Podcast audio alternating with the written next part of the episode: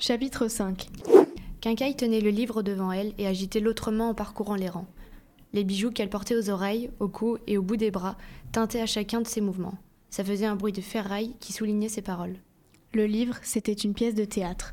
Antigone de Jean Anouilh. L'histoire démarre avec une affaire de cadavre. Un homme est en train de pourrir au soleil parce que le roi interdit qu'on l'enterre sous peine d'exécution. Antigone va quand même gratter près du corps pour le recouvrir de terre, par esprit de contradiction et pour pouvoir mourir plus vite. Quincaille trouvait ça formidable. L'adolescence, la pureté, l'absolu. Son enthousiasme me portait sur les nerfs. À moins que ce soit cette fille saoulante avec ses phrases ballonnées de mots vides, la vie, le bonheur, la mort. Une bouillie de sentiments écœurants. Cette anouille était une nouille. Soudain, la prof s'est penchée au-dessus de moi avec un air furieux. Trop occupée à ronger l'angle de mon pouce, je ne l'avais pas vu venir. Amina, mon rôle est de vous apprendre à penser et à argumenter. Si cette pièce ne te plaît pas, tu dois expliquer pourquoi. Je l'ai contemplée froidement sans répondre. Elle a fait claquer le livre sur le bureau devant moi en criant Moi, je voudrais juste arriver à te comprendre. Je me suis dit que Romain avait raison. Elle ne pigeait rien à rien. On est resté un moment comme ça. Plus un bijou ne tintait. Il m'a semblé que son regard se mouillait. D'un coup, elle a baissé les épaules et elle est retournée s'asseoir à son bureau. Vous pouvez sortir, a-t-elle dit d'une voix blanche. Il était moins dix. La cloche n'avait pas encore sonné, mais tout le monde s'est levé. Je suis passée devant la prof en baissant la tête. Elle a évité mon regard et j'ai évité le sien. Dans la cour, Romain est venu me voir, interrogatif. Je ne peux pas rester comme ça, lui ai-je dit. Sinon je vais finir émurée vivante comme cette hystéro d'Antigone. Romain attendait sans rien dire. Il sentait que quelque chose était en train de se passer. Il sait deviner quand il faut parler et quand il faut se taire. L'ongle de mon pouce était maintenant tout rongé. Je l'ai replié dans mon poing. Moi aussi, je veux juste comprendre. Une seule chose, ce qui est arrivé à ma mère. Romain ne disait toujours rien. J'ai réfléchi. Elle continue de venir, mais elle ne me parle pas. Il faut trouver. Il me faut trouver toute seule. Dans sa famille, ils sont au moins douze frères et sœurs. Ma mère était l'avant-dernière. Je n'ai connu que Samia et surtout Rabia la dernière. Je ne sais pas où est passée Rabia, mais Samia doit encore vivre à Fontamargue. Je vais aller la voir. Romain a fait une drôle de tête. Euh, Fontamargue, c'est chaud comme quartier. Pas obligé de venir. Il a quand même hoché la tête. Ce mec, il, il m'aime vraiment bien. Romain marchait à côté de moi. Nous avons traversé un terrain de foot sans herbe, puis un parking. Devant nous, les immeubles avaient été repeints de couleurs vives. Ils étaient d'un gris sale dans mon souvenir. Au bout du parking, il fallait descendre un escalier en ciment. Vu de près, et malgré la peinture, les immeubles n'étaient pas vraiment gais ni propres. J'ai tourné à droite. Romain m'a suivi. Nous sommes passés devant le 5, là où ma mère avait grandi. Arrivé devant le 11, j'ai dit à Romain C'est ici. Il y avait un interphone. J'ai quand même poussé la porte d'entrée en acier. Elle était ouverte. Nous nous sommes retrouvés dans le hall.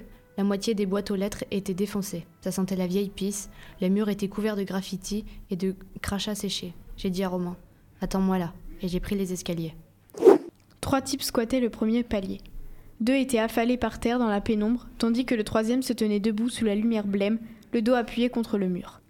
Ils ont tourné leur visage et m'ont dévisagé avec des expressions sinistres.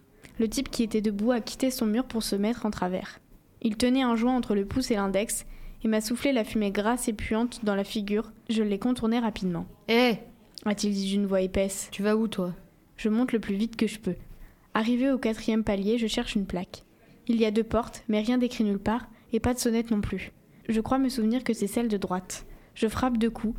Personne ne répond, mais j'entends des mouvements. De plus, plus fort.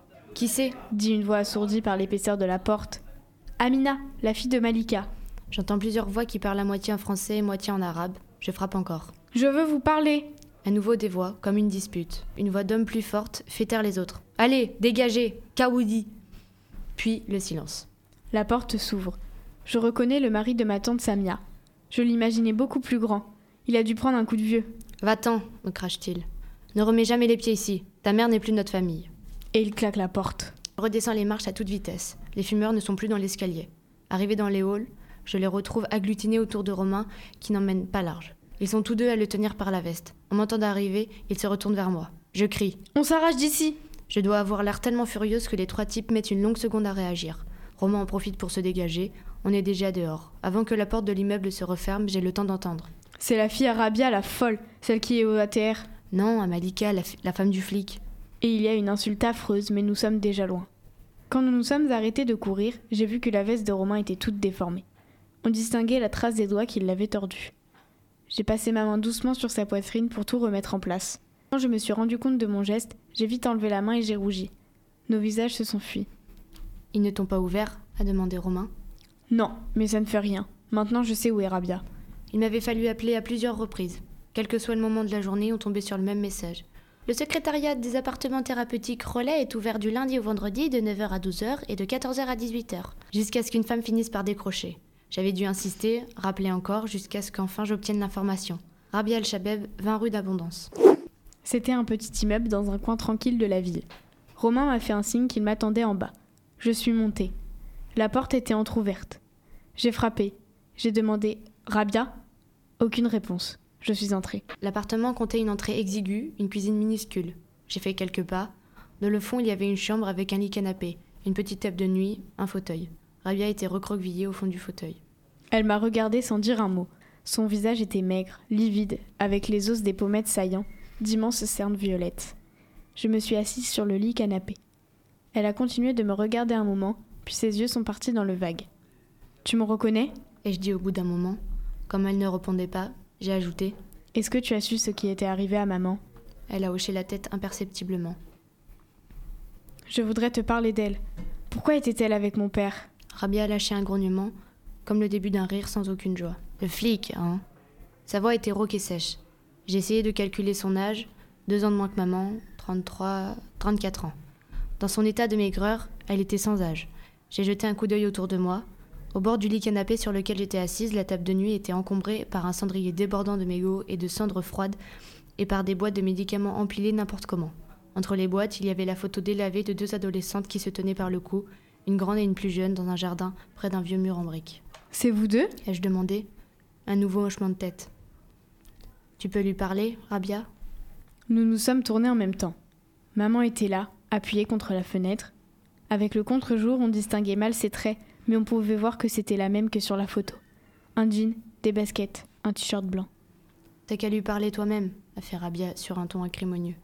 Ce n'est pas ma fille. Je suis morte. Tout cela ne me concerne plus. Mais toi, tu peux l'aider. Je t'ai aidé moi aussi quand tu avais son âge. Rabia s'est esclaffée. Tu m'as aidé, toi? Tu parles d'une aide? Je suis venue te chercher. Fallait-il te laisser avec notre père? Tu sais bien ce qu'il faisait Je ne sais plus. Je me souviens de rien. Je ne veux rien savoir. Parle-lui. Rabia a mis longtemps avant de hocher la tête, puis elle a tourné vers moi son regard flou, perdu au milieu des cernes. Quand notre mère est partie, Malika et moi nous étions les dernières de la maison. Notre père, il lui faisait il lui faisait des choses. Un jour, elle lui a résisté, alors il l'a battue et chassée. Elle s'est retrouvée dans un foyer pendant que je restais seule avec lui. Des jours plus tard, elle est venue me chercher et m'a ramenée avec elle. Alors, les juges, les éducateurs, tous ces gens, ils ont décidé qu'on resterait dans le même foyer. Ça a duré comme ça, jusqu'à ce qu'elle s'en aille et me laisse seule. J'avais 18 ans, Rabia. Ils m'ont mise à la porte. Maman était toujours appuyée contre la fenêtre, une silhouette dans le contre-jour. Il m'a semblé qu'elle se rongeait l'ongle du pouce. Et moi, je suis restée toute seule au foyer. T'aurais pu revenir me chercher. Je n'avais nulle part où t'emmener. T'aurais dû me prendre avec toi quand même. Mais tu sais comment je vivais, dis-le, Amina. Tu te prostituais. C'est comme ça que ton flic t'a connu. Il en a bien profité. Il m'a proposé de vivre normalement. Normalement Avec ce salaud Tu m'as laissé. J'ai commencé la cam à ce moment-là. On n'a pas eu de chance, Rabia. J'ai fait ce que je pouvais pour qu'on s'en sorte toutes les deux. C'est pas de ma faute si tu es tombée là-dedans. Ce qu'il fallait pour qu'on s'en sorte? Ouais, tu parles. Une pute, une droguée, voilà le résultat. Rabia s'est encore enfoncée dans son fauteuil. De la lumière est soudain entrée dans la chambre, comme si une ombre était passée. Il n'y avait plus personne devant la fenêtre. Je me suis levée et, sans que Rabia fasse un geste pour m'indiquer si elle avait conscience ou non de ma présence, je suis partie.